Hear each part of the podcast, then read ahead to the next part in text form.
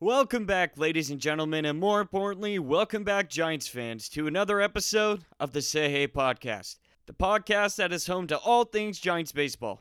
Folks, before we dive into today's show, I would like to take a moment to let you know that you can find the Say Hey podcast on Spotify and Apple Podcasts. If you like what you're hearing, then don't be afraid to subscribe. And if you really like the show, then make sure to leave a review. But most importantly, make sure to spread the word. With that being said, let's dive right in.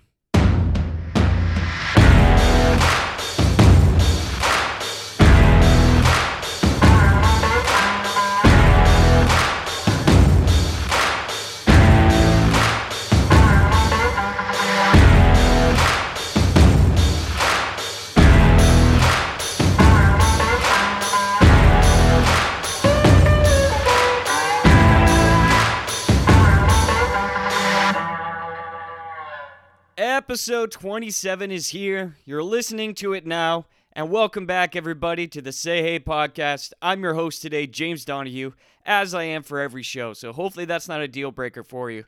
Folks, we have a lot of news and notes, not only from around the Giants, but also from lo- around the league as well. That's right, everybody. Free agency just got a little more interesting this past week. And along with explaining why that is, for today's episode, I'm also going to dive into some players that I think would fit really well on the Giants, not only because of what they bring to a team, but also because of the price the Giants could potentially sign them for. But before I talk about all that, be sure to go back and listen to episode 19 on the Say Hey podcast, which at this point can be viewed as an off-season episode part 1. And in that episode, I took a stab at some names that the Giants could potentially sign, but because of recent activity around the league, I thought I would, you know, produce an updated version of off-season moves I would love to see the Giants make. So let's go ahead and get right into it. News and notes from around our team. So, last week was eventful not only for the Giants organization, but also for everyone else around the league. Last Wednesday was the non tender deadline, which essentially means teams all across the league had to make some pretty tough decisions on whether to keep or let go of players who are eligible for arbitration or players who are eligible for free agency. Okay, so what the heck is arbitration and how does a player become eligible for arbitration? All right, I'm going to try my best to explain everything in a way that's easy to understand, but hey, if you know me, then you know that's anything but guaranteed. So here we go. And if in in in the end you're still confused, then I definitely encourage you to try to do some of your own research in order to try and digest the process uh, of arbitration and whatever has been going on this past week the best way you know how. So here we go. MLB salary arbitration is reserved for players who have at least three years of MLB service time but are not eligible for free agency, which that's earned after six years of MLB service time. So basically, let's just say, for example, a player is drafted, right? That player goes all the way up the ranks, you know, single A, double A, triple A, and then he makes it to the big leagues. Now, now that he's there, he won't be able to negotiate a new contract until three years of service. And also, he won't be eligible to be a free agent until six years of service. Unless, of course, his team cuts him in that time, then he can sign with whoever the heck he wants. So, with that being said, teams all across the league had to decide on whether they could offer contracts to certain players or not. For the Giants, they quote, non-tendered, and that all that means is that they dropped or let go. They let go Tyler Anderson, Daniel Robertson, Rico Garcia, Melvin Adon, and Chadwick Tromp. Now, I'm a little sad to see Melvin Adon cut, mainly, mainly because he was a right handed prospect who had a lot of hype building around him because of his hard throwing velocity, but he recently sustained some kind of arm injury in the Dominican League, so I'm not sure, I'm not quite sure if that had, had anything to do with it. Now, the players that the Giants were able to re sign were Alex Dickerson, Austin Slater, Trevor Gott, Darin Ruf, Jarlin Garcia, and Wandy Peralta, which is great. Not one of those signings were ones I was sad or disappointed about. Dickerson had a great year, obviously. Slater, although faced injuries, still led the team in stolen bases. Darin Ruf, he was great in his role as a right handed power bat off the bench. And of course, you all know that I love Jarlin Garcia and also Wandy Peralta, which makes the lefty side of the Giants bullpen completely locked down and solidified. Now, Trevor Gott is obviously a name that might still have a little left to prove because of obvious reasons in 2020, but I def- I'm definitely hopeful that he'll be able to find success in 2021. All right, here we go. Now for the arbitration side of what I'm talking about. For Donovan Solano and Reyes Moronta, their situation's a little more tricky. The Giants offered both of those players contracts, which means they're on the team no matter what. So, yes, we got Donovan Solano, we got Moronta, good. All right, they're on the team no matter what. But the amount of money for those contracts is still uncertain. So, what that means is at some point, the Giants, and let's just stick with Solano just for the sake of explanation.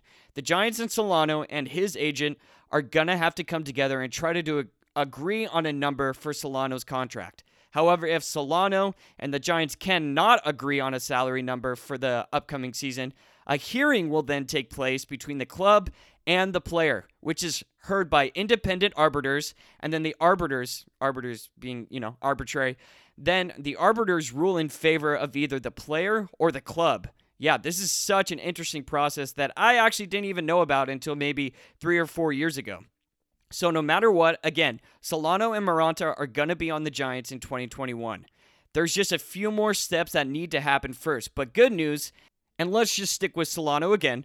So, good news is that Solano, right now, if the Giants and Solano can reach an agreement right off the bat, yeah, no pun intended, then there won't be a hearing. The hearing only happens when both parties can't decide on a number in their first initial meeting. So basically, I think it actually happens around either mid January or late January. All I know is that the first initial meeting happens in January. The two parties come together. Solano, you know, he'll probably, the conversation will stem around, you know, I feel like I deserve this number. And then the Giants will say, well, we feel like you deserve this number. And then if they can't reach that agreement or figure out a number that both parties enjoy, that's when they go to the meeting. So, or the hearing, excuse me. But what makes this process even more exciting was that some of the big names, and I'm talking about other teams now, some big names around the league were cut from their teams and are now available in free agency. And I'll get to some of the names here later in the show, so please be sure to stick around to the very end. So, in terms of free agency for the Giants, the last time we talked about offseason moves, again, episode 19 on this show, the Giants had not yet signed Gausman or Jason Vosler. Since then, the Giants were obviously able to acquire both of those players. So, where does that leave the team in terms of what they need? Well, in my opinion, and based off what I've heard from the Giants front office, the Giants are still looking to add to their starting rotation. They are still very much looking to add a veteran right handed reliever and even though they acquired the left handed hitting Vosler recently, the Giants are still also looking to add more left handed depth in the batter's box, and not to mention, the only catchers on the roster now are Buster Posey and Joey Bart at this point. And Farhan Zaidi has already come out and stated that they want to start the 2021 season with Bart in the minor leagues so he can develop more. So that means they will definitely be going after another catcher in free agency to serve as a backup to Buster Posey.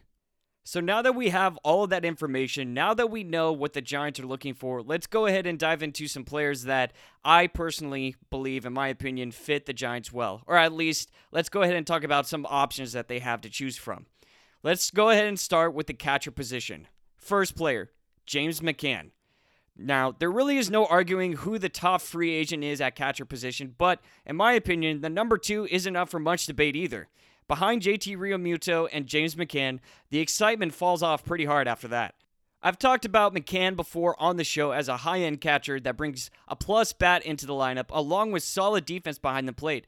However, at this point in his career, I think McCann is ready to be a starting ba- starting backstop for a team which will come at a higher cost. I would much rather see the Giants invest in a cheaper option for a player who won't be playing every day, which brings us to the more realistic options in my opinion. For these next two players, there's common denominators between them. They're used to being backup catchers as they were for their previous teams.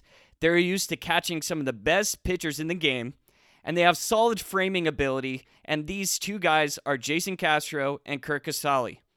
Castro comes from the Padres that featured starting pitchers named Dinelson Lamet, Mike Clevinger, Garrett Richards, and Chris Paddack. Curt Casali comes from the Reds that featured a pitching staff that might have been just as good with names like Trevor Bauer, Luis Castillo, and Sonny Gray. Now, if there's one thing that I've learned from the 2020 season, it's that the Giants are trying to adapt or adopt to the new style of catching. And if you haven't seen it yet, then I encourage you to go on YouTube and try to find videos on how catchers are now being taught to frame pitches. A lot of times throughout the season, you probably saw Tromp or Bart get down on a knee despite there being runners on base. This is because analytics are now showing teams that catchers are more likely to get the lower pitch called a strike if they set up lower with one knee on the ground, pulling the pitch up to the bottom of the strike zone. I agree. The technique might be sacrificing the catcher's ability to block pitches better, but teams are now valuing strikes being called more. With that being said, I think the Giants will go after catchers who not only have great framing ability to start with, but also catchers who are willing to learn and adapt to what is being taught now in the game. Jason Castro and Curt Casali are fine candidates for this type of prerequisite. Casali finished 2020 in the 78th percentile in framing pitches, and Jason Castro finished in the 70th percentile. So, although they weren't the best at framing pitches, they were definitely well above average. Another name that entertains me, and I already mentioned his name before in previous episodes, is Kurt Suzuki. I don't actually expect the Giants to sign him, and that's primarily due to the fact that he was in the bottom 4 percentile when it came to framing pitches, but I just like his bat, and I liked him a long time ago when he was playing for the Oakland A's, which is also around the time Farhan Zaidi was at the Oakland A's. So this move, although it doesn't excite me a lot, I also wouldn't be surprised if it happened. Another name is Chadwick Tromp, Because although the Giants just cut him in order to make room on the 40 man roster, I can definitely see the Giants also going out and signing him again, but to a minor league contract. And the only reason for that is because Tromp is now familiar with the system the Giants are trying to implement, and he is obviously familiar with the majority of the pitchers on the roster. One thing I am interested to see is, however, is how Posey plays. I really wonder if Posey will choose to get down on a knee in order to frame pitches because we obviously know how outstanding of a defender he is, but I'm just curious to see if he starts adapting the new style as well.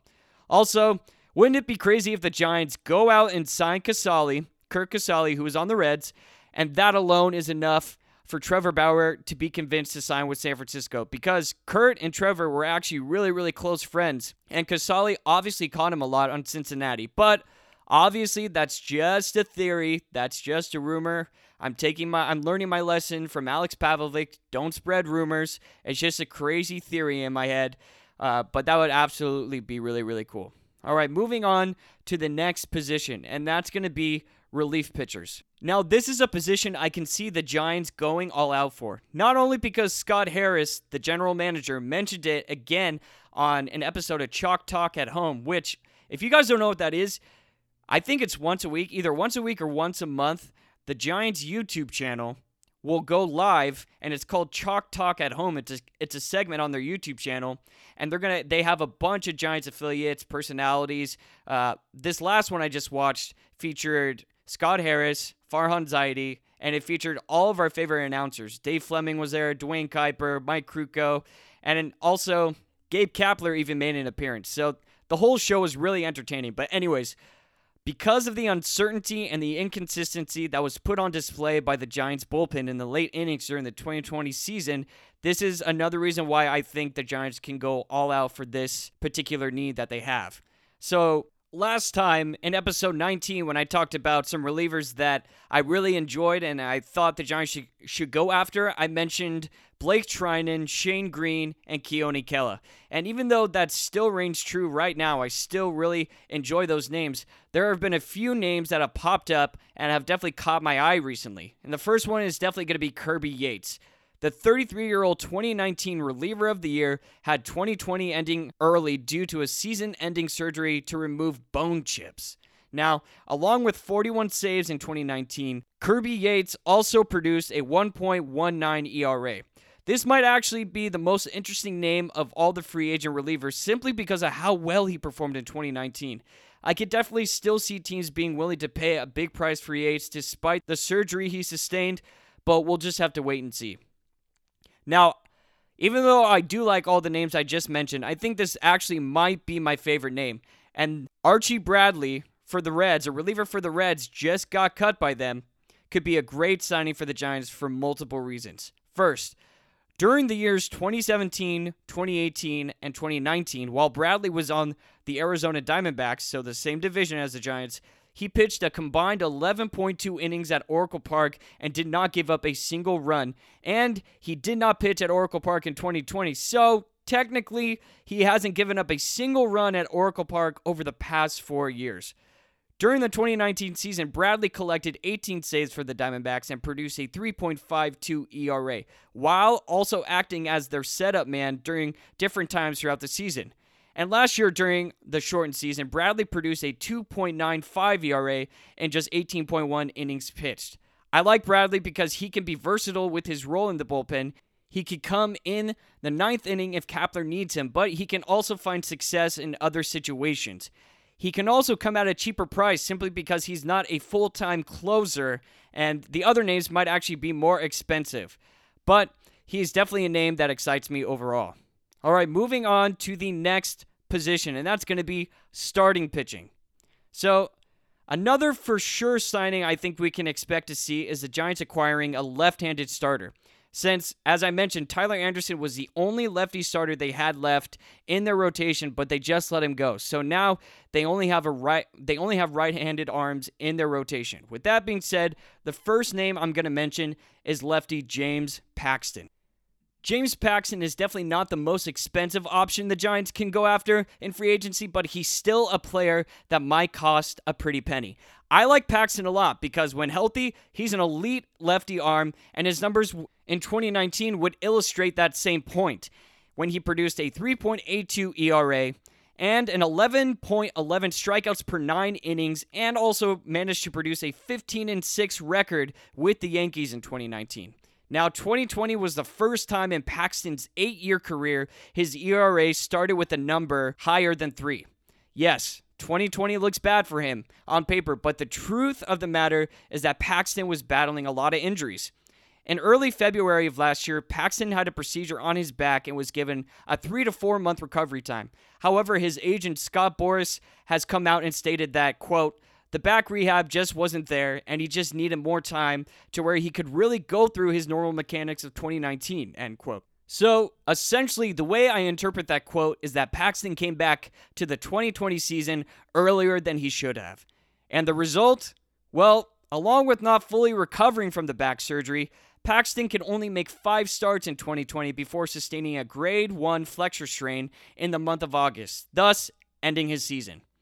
Boras, Paxton's agent, has also come out and stated, quote, We're seeing him back to normal now in his throwing. You can really see the difference, end quote. Now I'm compl- I'm not completely naive. Of course, Paxton's agent is going to be as positive as possible about his client's health, but even so, the fact that he's throwing and feeling good when he does throw is definitely a positive sign in my opinion.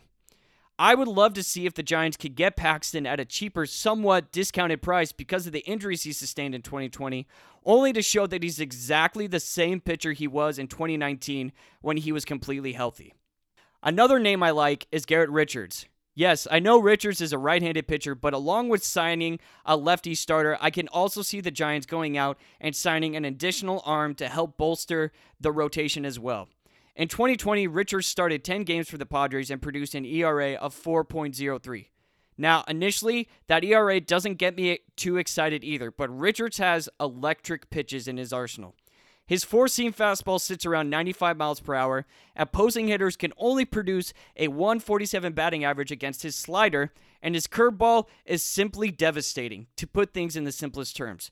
If there's anything the Giants have proven, it's that they have the tools to help players improve their game almost instantly, as we saw from Gausman and Smiley in 2020.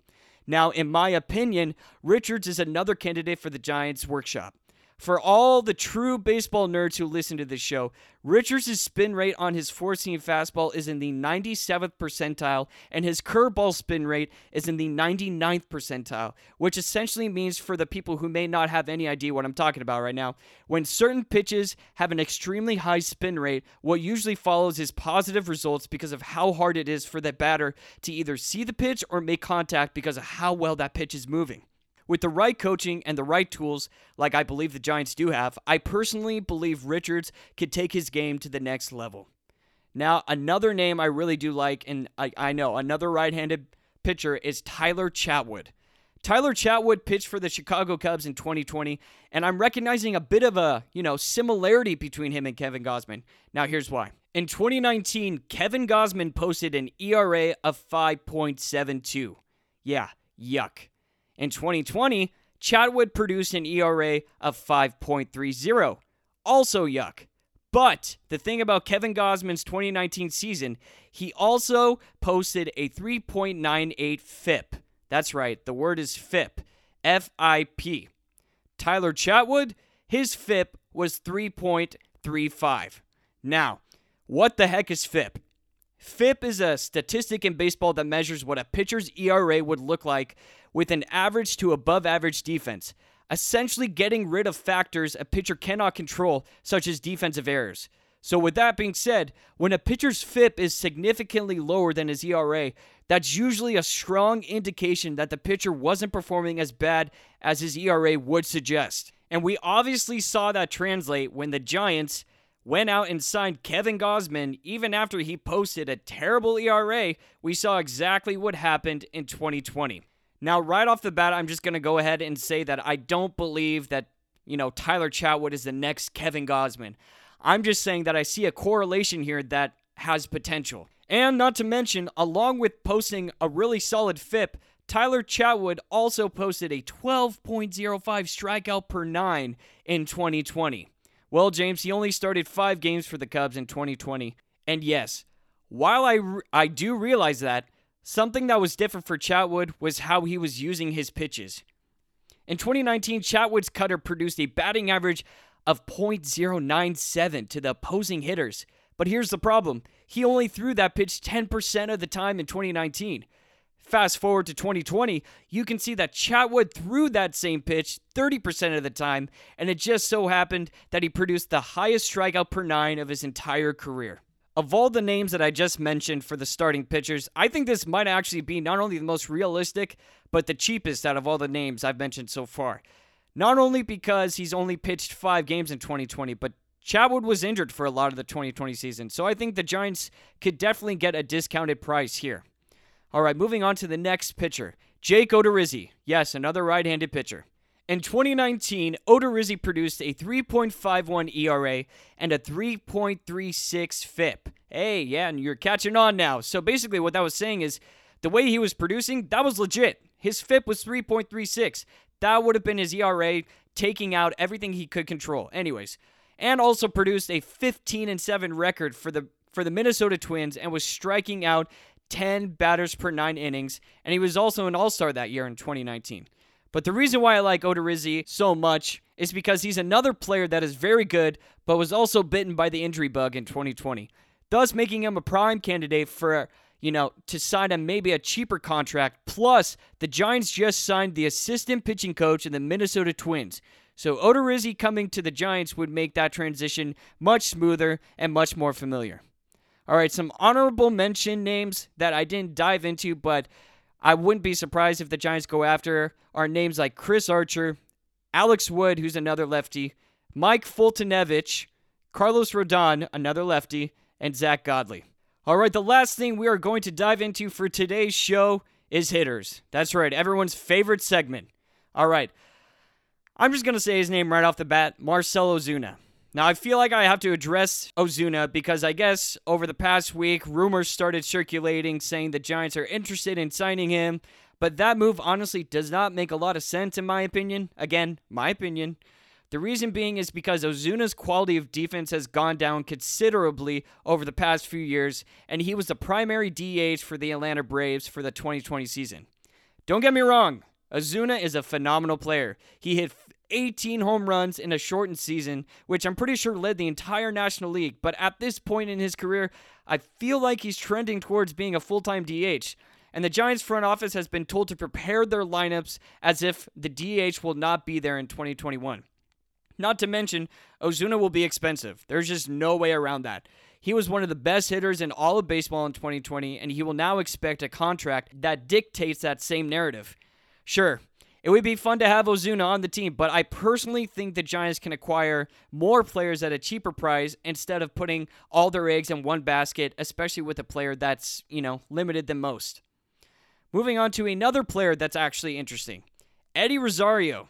Yes, Rosario excites me because of the power he can supply. During the years 2017, 2018, and 2019, Rosario averaged 28 homers, 88 RBIs, 31 doubles, and a 284 batting average throughout those three years. And during the shortened season last year, Rosario hit 13 home runs and 42 RBIs, which set him up to reach 37 homers and 120 RBIs over a full length 162 game season. So, at first, on paper, Rosario is a very exciting name that stands out to me. But a red flag that also stands out to me is that the Twins tried to actually trade for Rosario. They tried to trade him, but they actually could not get an offer that made sense. And then they actually went and put him on waivers. But not only that, Rosario made it through waivers without being claimed or picked up by anyone. So, you know, honestly, I'm not really sure what the heck's going on here. Not only does he supply the power and supply, you know, you know, decent average, the guy doesn't strike out either. But one thing I will say is that he does have a below average on base percentage, and his defense is also something that is subpar, which ultimately does not contribute to his war or wins above replacement in a positive way. So maybe teams aren't willing to pay such a heavy price because of that, but you know, who knows? Yes, he's a lefty bat, which is exactly what the Giants are looking to add depth at, but he's also limited defensively as well. Over the past two seasons, Rosario has played 175 games in left field, which just so happens to be the most comfortable outfield spot for, yes, Alex Dickerson. So I'm let's just say the Giants do sign Rosario. They put him in left. Dickerson goes to right, I guess, and Yastrzemski goes to center. I I just don't really know where he fits in. If they do, you know, without a DH, I'm not really sure how he fits. Like I said, Rosario is an exciting name, but at this point, I'm having a hard time finding his place in the Giants lineup. Another name that pops out and was also just recently dropped from his team was Kyle Schwarber from the Chicago Cubs. Now, I personally love Schwarber as a player, but unfortunately, I don't know if he fits the mold either. Don't get me wrong, I'm sure Schwarber, well, that's a tongue twister, sure, Schwarber, would be able to find success at Oracle Park just like any above average hitter would, simply because of what the coaching staff is doing there. But like Rosario and Ozuna, Schwarber too has limitations to his game. But first, let's go ahead and start with the positives here. Schwarber simply matches the baseball. In 2019, he hit 38 bombs and he hit 26 and 30 the two years prior. The man's a beast. And he also walks at an above average rate, but unfortunately, those are pretty much the best qualities to his game. Schwarber is another player who is limited defensively and whose career would greatly benefit from having a DH in both leagues. And unfortunately, he does strike out a lot. Since being in the league, his strikeout percentage has never dipped below 25% and has even reached up to 30% at certain points of his career. Like I said, I love Schwarber, but I'm not sure if he's the right guy for San Francisco. But there are a couple names who do make a good fit, in my opinion. And the first name is Adam Eaton. Now, this is a player that I just that just makes sense to me in my opinion, and Eaton is a player that the Giants do not have to wait and see if the DH comes back. Eaton probably did not hit his peak until the Diamondbacks traded him to the White Sox, which was only after his third season in the big leagues. That's right, Eaton's only been around the league for eight years. He was actually in the same draft as Bryce Harper. So people think he's kind of on the older side, but I think he's just more on the veteran side. He's still got some young in him with the White Sox, he showed the world that he could play and he could contribute in a big way. In 2015, Eaton played 153 games, hit 14 home runs, 56 RBIs, scored 98 runs, and stole 18 bases while producing a 287 batting average at the top of the order. Now, in 2016, his numbers were almost completely identical. However, over the next two seasons, Eaton sustained injuries, thus keeping him from performing at his full potential. But in 2019, fully healthy, Eaton played in 151 games, hit 15 home runs, 49 RBIs, scored 103 runs, stole 15 bases, and produced a 280 batting average, which ultimately helped the Nationals win their first World Series title in franchise history. Adam Eaton can hit and he can play defense. He's fast and he's versatile. He doesn't strike out and he gets on base. But the best part is that he could be a great mentor to some of the younger players like Dubon trying to improve their game. Adam Eaton is an instant plug and play type of guy when he's fully healthy, in my opinion, and he's definitely somebody that's really fun to watch. Okay, our last hitter and this is probably my favorite hitter that's recently become available on free agency, and that's going to be the former outfielder for the Colorado Rockies, David Dahl. This is the bat that excites me the most for obvious reasons. For starters, this is another player the Giants can make a move on right away without having to know for certain what's going to happen with the DH rule in the National League. Dahl is a left handed bat that can hit for power and average, but more importantly, he has experience playing all three positions in the outfield. Dahl could easily maintain the center field position while Mike Yastrzemski and Alex Dickerson man their respective spots in right field and left field. So, what does that mean for Dubon? Well, here's the thing I absolutely love Dubon, but adding a player like Dahl allows the Giants to not necessarily have to push the development of Dubon, in my opinion.